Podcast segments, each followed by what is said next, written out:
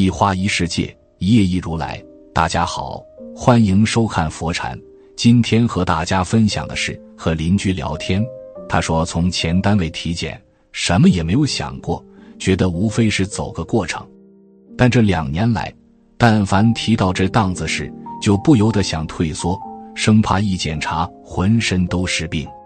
孩子还小，老人还在，身上的责任很大，自己是绝对不可能倒下的。想到这些事情，就害怕听到“生病”这两个字。我们总以为人到中年，莫名的开始胆小了。其实，很多退休老人也在害怕，还因此弄丢了幸福的晚年。由此可见，退休老人要过好日子，就得做到七不怕，凡事从容一些。一不怕没有朋友，人老了。有没有朋友其实没那么重要，即便没有朋友陪在你身边，你的日子还是照样要过下去。往后的日子已经不多了，你要关注的是如何让人生更圆满，而不是纠结于朋友的来去。那些要离你而去的朋友，注定不会重新回到你身边，你再执着也不会如愿。人生有很多路，都是需要自己一个人去走的。就算没有朋友陪在身边，你也必须要继续前行。这个道理，你岂能不懂？跌跌撞撞走过一生，你该比以往更通透，也该比之前更坦然。你要知道，人老了必然会面对很多生离死别，到最后，你注定只会是孤身一人。虽然这一刻还没有到来，但你要从现在开始习惯和适应。习惯了朋友的离去，适应了一个人的生活，你才不会那么孤独难耐。人老了，总会失去，总有遗憾，这没什么大不了的，习惯就好。二不怕疾病打扰，老年人如何远离疾病的打扰？老年人在生活中不应总是一副消极悲观的状态，平时笑一笑，不仅能把快乐带给身边人，自己也会变得开朗阳光。而且，对预防某些老年人病也有诸多好处呢。下面我就介绍五个老年人的防病策略：一、保持情绪乐观，乐观的情绪有利于健康。老年人，特别是离退休的老年人，应该懂得知足常乐，时刻保持好心态，享受离退休后新的生活。情绪紧张、心情抑郁，容易引起心耗生理功能失调，抵抗力低下。这种情况下，高血压、冠心病、神经衰弱、消化性溃疡等常见老年疾病就该找上门来了。二，注意营养饮食搭配，日常饮食调理平衡，注重营养，自然能保证身体健康，可预防或减轻如动脉硬化、高血压、冠心病等老年人易患疾病。老年人饮食应选择如低热量、低脂肪、低糖。充足蛋白质和维生素的食物，而且应该常吃水果。三、日常保健与医疗要重视，每年定期进行体检一至二次。生活中发觉身体有任何不适，即使是轻微的症状，都要引起足够的重视，及早就医。老年人往往敏感性差，反应较慢，因此家中的晚辈应时常仔细观察老年人的情绪。睡眠、体温、脉搏，注意饮食调理，以引起注意。慢性病患者应严格遵循医嘱咐，及时服药，定时复查。身体有病的老人不要随意用药或中断治疗。四、保持良好的生活习惯，按时休息，早睡早起，保证良好的睡眠质量等。五、进行适当的体力劳动和体育运动。经常参加慢跑、打太极拳、打门球等体育运动及适度的体力劳动，这样能提高抗病的能力，对身体各系统器官功能的改善都有益。三，不怕碎语闲言，老人们聚拢在一起闲聊是很正常的事情，也是无法避免的。总有一些话说了几次就变味了，甚至变成了谣言。当自己说出去的话。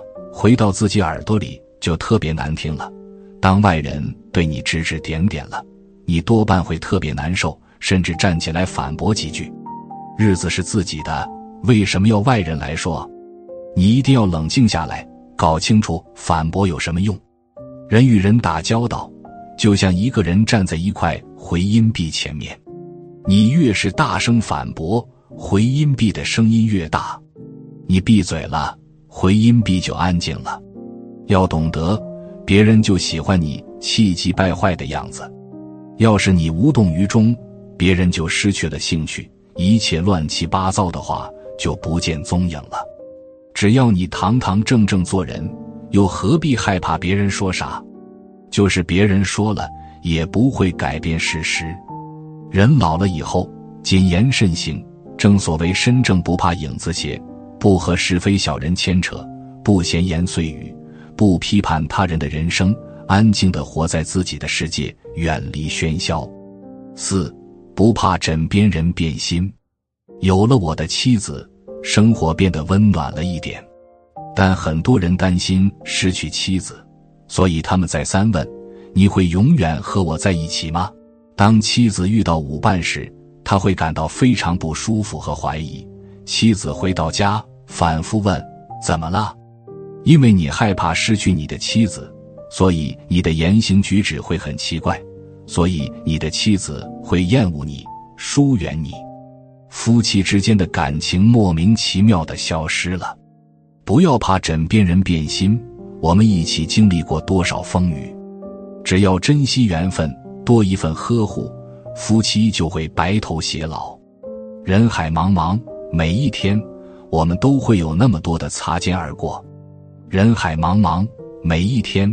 我们都会有那么多的陌生的相逢，因为陌生，所以我们从不去关心；因为陌生，所以我们从不在意。